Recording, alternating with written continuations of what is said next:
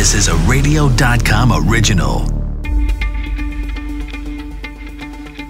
This is Coronavirus Daily World on Pause. I'm Charles Feldman from the KNXRadio.com studios in Los Angeles. And I'm Mike Simpson. Cases surging across the U.S. doesn't appear to be a slowdown in that. 100,000 plus a day. What's driving the surge seems to be small, private gatherings and people letting their guard down. So we'll get into whether we can possibly slow all this down before the vaccine arrives.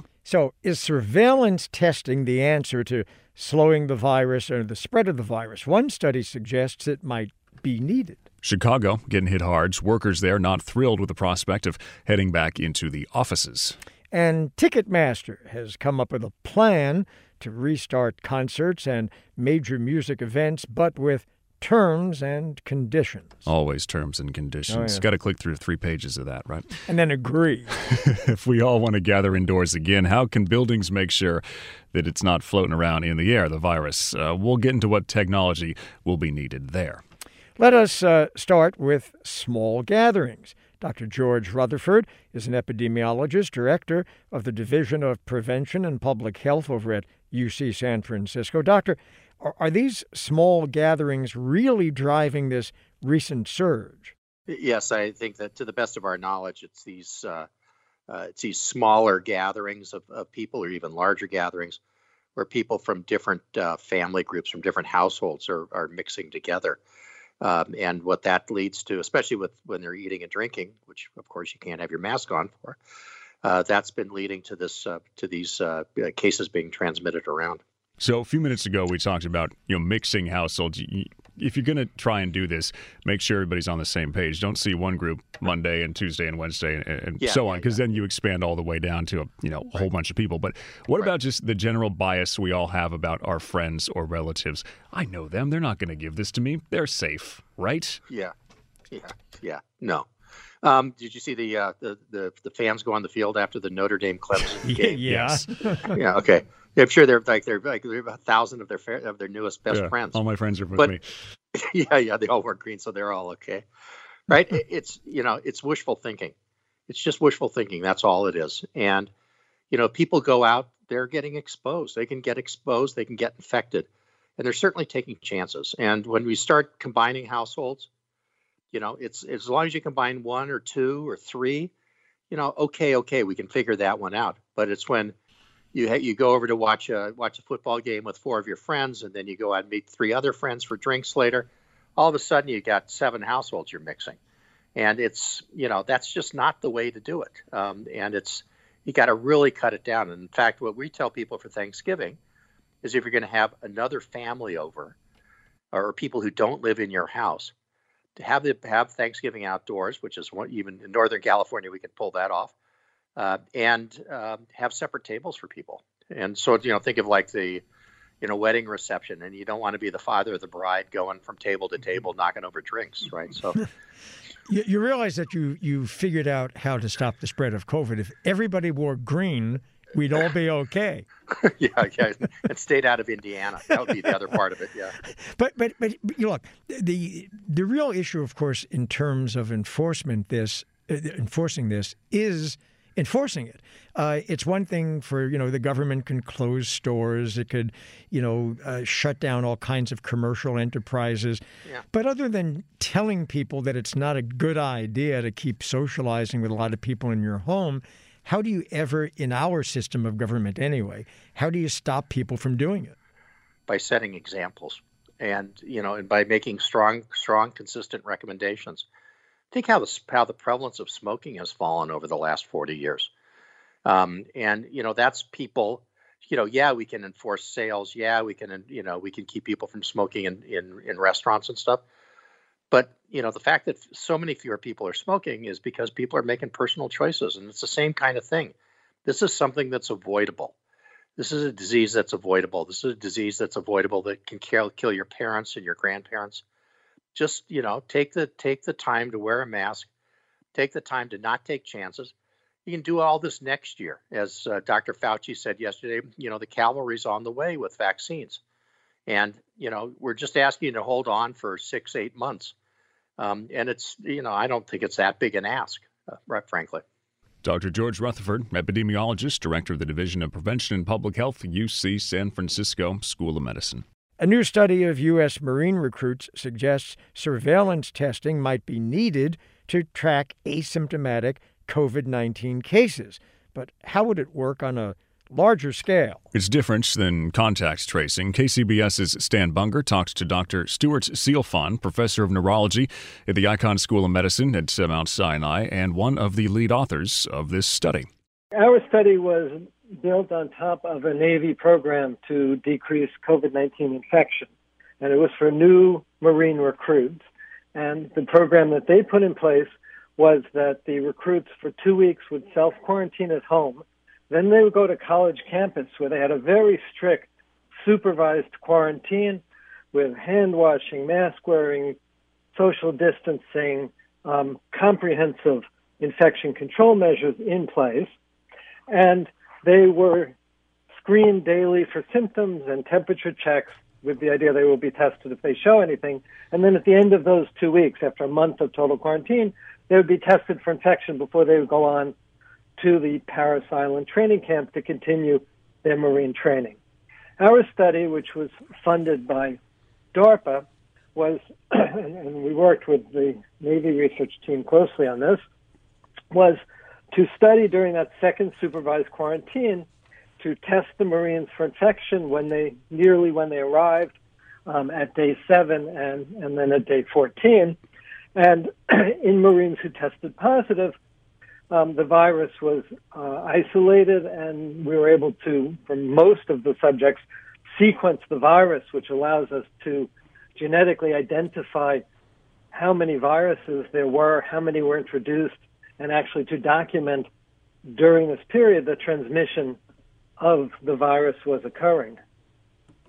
What's fascinating here, so you, are looking at a very controlled environment. Uh, these these aren't people uh, going out on the town at night. I assume they've they've arrived at this college campus. They're essentially in confinement, right? It, uh, it can't be more controlled. Nobody goes. No, none of the Marines, none of the instructors go in or out. There's no contact with any staff. An entire college campus was taken over just for this purpose and it, and you know there was a tremendous effort going into the public health measures measures and to enforce them to be absolutely as effective as possible. These are college days predominantly; they're 18 to 20 years old, and this is, I think, as good as it's going to be possible to do with public health containment measures alone. So, what you found clearly indicates that there were people who didn't show symptoms. Um, and, you know, we've all been through this. I had my first dental appointment since this began the other day. You know, the series of questions about a cough, uh, the, you know, the, the thermometer at the door going into the clinic, and all of those things. Those are the kinds of symptoms we've all been told to look for. Some of, or most of, the ones who tested positive did not show these symptoms. Am I right about that? In, in this age group, it's rare for them to have symptoms, and none of them get particularly sick. So out of out of the 51 Marines we identified as infected, um, only five of them had any symptoms whatsoever, and they were quite mild prior to infection. And there were another 26 Marines who, in the group that wasn't in our study, another about 1,500 group of Marines that went through the same training together with our study group, but didn't enroll in our study. And there were another 26 cases in them. And from the daily temperature checking and from the daily symptom screening, it turned out that absolutely no cases were identified. All of the cases were identified by testing done independent of symptoms. So the symptom level is incredibly low in this group, and almost everybody is asymptomatic. And of course, the implication is you would not know unless you ran the test that you have a lot of carriers of, of the coronavirus who could infect others were they in the broader community. Exactly. And, and also, we get a pretty good estimate of how much virus is in these, you know, is being carried by these recruits. And among these asymptomatic uh, Marines uh, who were infected, some of them had absolutely extraordinary levels of, of virus, uh, you know, in, in the uh, measurement of uh, diagnostic measurement that we made. So, so they can they can be asymptomatic, have enormous levels. These are I mean, none of them We couldn't show any of them were super spreaders, but this is what one would expect an asymptomatic super spreader would look like enormous amounts of virus, completely asymptomatic.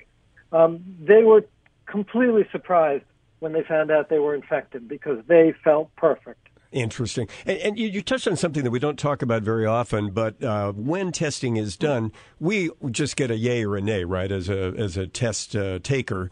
But in fact, the test does reveal the the standard uh, PCR test how much virus is in the system. It, it does. I mean, it's not you know it, it's not perfectly accurate, but the the PCR test that's done is a quantitative test, and it measures the amount of, of RNA, which is a reflection of the amount of virus in the sample. So there could be small differences in the sample that was taken, but it's a pretty good estimate of the amount of virus. And the amount of virus in these measurements varies more than a billion times. I mean, it's an enormous range in people who test positive from the lowest levels to the highest levels. And, you know, we, we believe the people with much higher levels are simply much, much more likely to spread the virus. So, knowing what you know now, uh, what's your thinking around the way we test in this country? Because most of the testing is done when somebody feels like they have symptoms, or maybe they need a test to do something like take an airline flight or enter a workplace. Uh, do you have some thoughts around what kinds of testing and how it ought to be done? Yes, you know, I, I think I, I sort of focus on a group you want to keep free of infection because that was the design of the study, either a college campus or a, you know a workplace.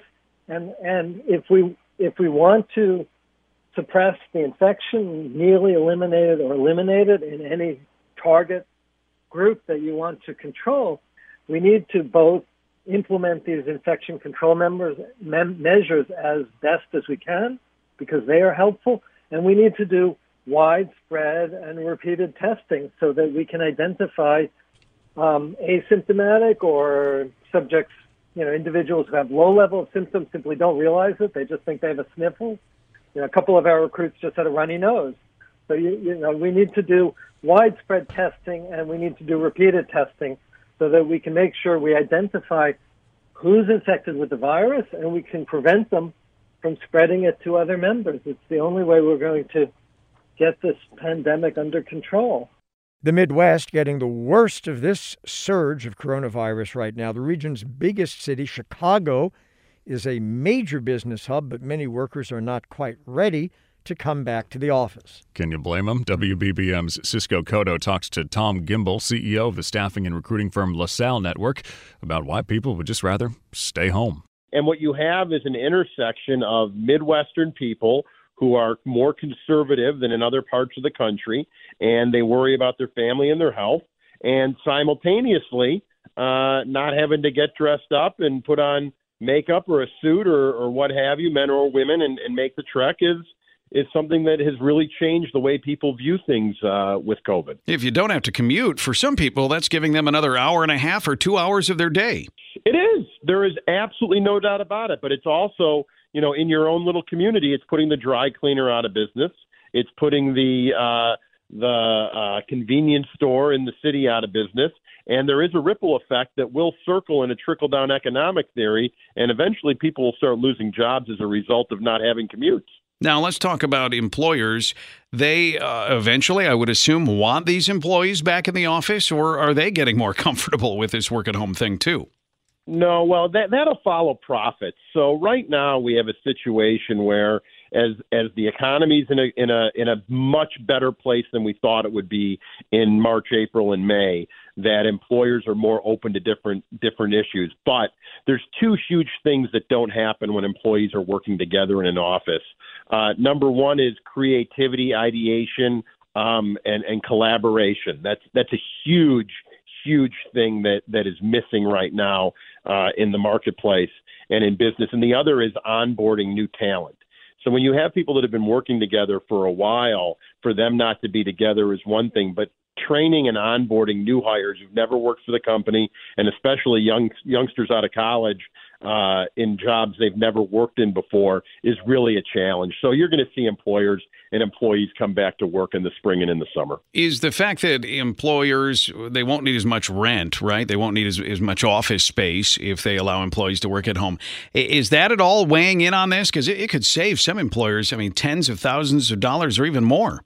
Only if your lease is up for renewal. Cisco. So right, right. if you're in a if you have two, three, four, five years left on your lease, no one's taking that off your hands right now.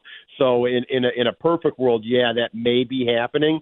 But overall, the the leases in in major cities they're gonna come back. It might not be 2021, but but in the years to come, you're going to see it revert back to the norm. And for employees, as you mentioned, the, the, sort of the difficulty of being remote. In the end, it'll be better for the the te- teamwork, camaraderie, having FaceTime with the boss. In general, being in house is better. Just the ability to to have some downtime in the commute. You may not want to commute an hour, but a 20 or 30 minute to commute to to let the the blood pressure come down to normal to take a walk out of the office and get there, to not be in your home all day, uh, is a very positive thing. And the ability to have interaction with people, and this is really important, Cisco, to have interaction with people you don't choose to. At home, you choose your friends, you choose your neighbors. When you're in the office, you don't necessarily always choose your coworkers.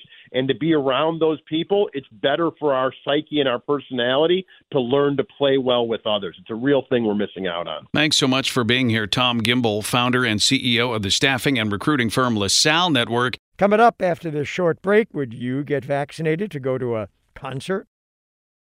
At some point, concerts will start up again. Now, that means crowds, and it also means lots of people. Ticketmaster, though, has come up with a way to make it safe. Yeah, some kind of platform where you can verify that you've got a vaccine or that you've been tested before you're let into the venue. Marianne Herman, co founder and principal of Rebuild 20, it's a guest services tech company, helps businesses safely hold their gatherings. So, Marianne, take us through a big picture how this would work. So, big picture, it we support anything that improves the optics of what guests, fans, employees, artists um, see and hear about how and what steps are being taken to protect them in um, gatherings, small and large. Uh, we think that anything that we are doing that helps inform the general public, our artists, and our employees about how they're being protected, whether it be through testing, vaccination, sanitation, PPE, social distancing, HVAC, that those kinds of communications will help people feel safer um, and then in turn make us safer. One of the most important things, however, we think about as you start to disseminate that information and, and, and present those kinds of optics is consistency. And for us, that's consistency across industry, across venue, across cities, across counties. And when you're talking about Live Nation and Ticketmaster bringing back protocols that would have testing requirements or vaccination requirements that would be um, proven through a digital app, that's wonderful. But then that needs to be extrapolated out so that the small clubs and people in other counties are doing the same thing. We truly believe that being consistent and while we apply these new technologies and science is going to be very helpful in the long run to getting people back to gathering safely. All right, that's Marianne Herman, co-founder, principal of Rebuild 20. Again, these ideas being thrown around out there to figure out how we can pull this off once we do have uh, some shots that are ready to go. There's a uh, story in Virginia that demonstrates just how important air circulation and ventilation will become in all of our lives. An environmental health specialist was a member of a gym where the gym owner wanted advice on how to safely reopen. She advised the owner about opening up all doors and windows, setting up fans, and investing in a new ventilation system. So the gym reopened, and then not long afterward, the owner got infected with the virus, exposed dozens of members, but because of all the ventilation, nobody got sick. Shelley Miller, professor of environmental engineering, University of Colorado. Shelley, ventilation in this case, uh, super important. Well, ventilation is important indoors because it helps to keep the level of virus that's potentially available to be inhaled. Uh, it keeps it very low because it it brings in air from the outside that doesn't have the virus and takes air from inside out and uh, keeps the space um, cleaner. So when I'm trying to picture this, it's not like just cracking a window or leaving the door open. This is probably one of those places, and I think one of the articles, it's got the warehouse style doors or the big roll up doors, and so you can open like a wall to a place. That changes the game. Sure. I mean, I think it's great to have as many windows and doors open as you can, especially in milder climates. It really does make a difference. And then having the whole side of the gym open is is great. But what happens when, you know, American office buildings, the ones built since, you know, I guess primarily the 60s and 70s and the later. one we're sitting in right now. the one we're sitting in now, yes. Uh, you know, you can't open the windows, uh, and the ventilation systems are pretty old, and it's really expensive in some cases to replace them in, in buildings that are 20, 30 stories or more tall in some cities. Uh, this is a really big task. Yeah, I think a lot of buildings and their facilities managers are looking at how the ventilation systems are operating and looking for ways to improve them. Here at the University of Colorado Boulder, we improved our systems by increasing the outdoor air rate that we use to ventilate our spaces. And also, we improved the filtration technology that was in the system, and that helped to improve the air quality inside. It also doesn't negate things like simple spacing or mask wearing, right? I mean, people they tend to shed their masks when they're outside or if they're far apart, and people can do that or they cannot. But when there's a group of people and they're in a room and all of us are, you know, exhaling out the carbon dioxide anyways, like our breath is getting into the room and you got to get it out somehow. Oh, definitely. We see with this pandemic that we definitely need to use a layered approach and that's because when you get close to a person, that's where the most virus is. And so you always want to make sure you're distanced and you're wearing your mask so you don't inhale that virus. But then once any virus gets out into the general space, like the environment, then you need to make sure you have good ventilation and other air cleaning technology to help keep the virus levels low so other people don't inhale it from far away. So, what is the answer to, uh, say, a business owner or uh, the owner of a large, you know, uh, office building who might say, "Well, you know, I keep reading that we're about to have a vaccine, so uh, why would I want to spend a lot of money to upgrade in a significant way?" The ventilation systems in my building, when in maybe a year or two, everybody is going to be, or most people will be vaccinated. End of problem. Well, we've been advocating for decades to actually improve the air quality in our buildings because it leads to in, increased productivity and decreased illness absences. And so you have additional benefits from improving your ventilation um, even without a pandemic. And I think you know, right now, what we need to be doing is focusing on indoor environments that are most risky, where we have lots of people that are generating a lot of aerosol because they're breathing heavy or they're talking or they're not wearing their masks. And those are the places we need to especially focus on improving the ventilation. So yeah, the droplets are droplets, and that's going to spread from one person to another. But it's the aerosol that the airflow, as much as you, and it's like when you're running outside or something. And there were all these questions early on. You know, if I'm on the sidewalk and somebody runs on past me, or a cyclist uh, comes by on the street and they don't have a mask, should I be worried? And the answer was usually, well, you know, things are in the air, but they're going so fast, the wind's blowing, it's going to disperse it all out. It mm-hmm. diffuses it. Yeah. Yeah, definitely. But then you can imagine that aerosol is contained in a small room and there's not a lot of ventilation and and it's just going to stay there and stagnate and it we we we use an analogy like a smoky bar you know there's that cloud lingering that's because the there's not enough ventilation. And the closer you get to the smoker, the more you inhale, but you still can inhale smoke from way across the room, right? Because it's not being removed by ventilation. Do you think we may get back, because of the pandemic, to buildings that, I don't know, have windows that open? I sure hope so. I think natural ventilation is a really powerful tool, especially in many climates. And it's just a really great way to add ventilation without you know spending a lot of of our carbon budget you know we spend a lot of energy um, we spend over 30% of our carbon budget heating and cooling and ventilating buildings which is kind of crazy when people were having the early conversations about travel and airplanes and should i be worried were you sitting here going okay well it's it's cleaner than you think in there because that gets cycled through at a rate that probably is way faster than wherever you're sitting most of your days. Yeah, I wasn't. I I have studied ventilation on aircraft and know it's really really well done. But I was really mostly nervous with the fact that there was no mask wearing and people were um, avoiding wearing masks. And now that seems to be better. But that was my real worry, sitting next to somebody who wasn't wearing a mask. And I knew the ventilation would be fine. That, but the local, the the, the short range transport is what was wor- is what, what worries me. I was going to ask you. I mean, would you be comfortable flying now? I actually have flown last month. It was the first time since March, and um, it was all right. It was a little bit stressful, I have yeah. to say, but it, it, it it was better than I thought. Actually, it's kind of like everything. You can put that label on most things these days, right? It was a little bit stressful. Yeah, you know, whatever, yeah. whatever you go, wherever you do something. All right, uh, Dr. Shelley Miller, professor of environmental engineering, University of Colorado, Boulder. Uh, doctor, thanks so much. We know the uh, virus loves small and indoor gatherings, but where else does it like? You know, I don't really care where the virus likes. You know, it doesn't really pay much attention to what we like. Why should we care? But researchers at Stanford created a computer model and used cell phone data to map places people in big cities frequent every day. So they found the most common places where the virus spreads are full service restaurants gyms, and cafes. The researchers found opening restaurants at full capacity resulted in the largest increase in infections. Gyms came in second, followed by cafes and hotels and motels.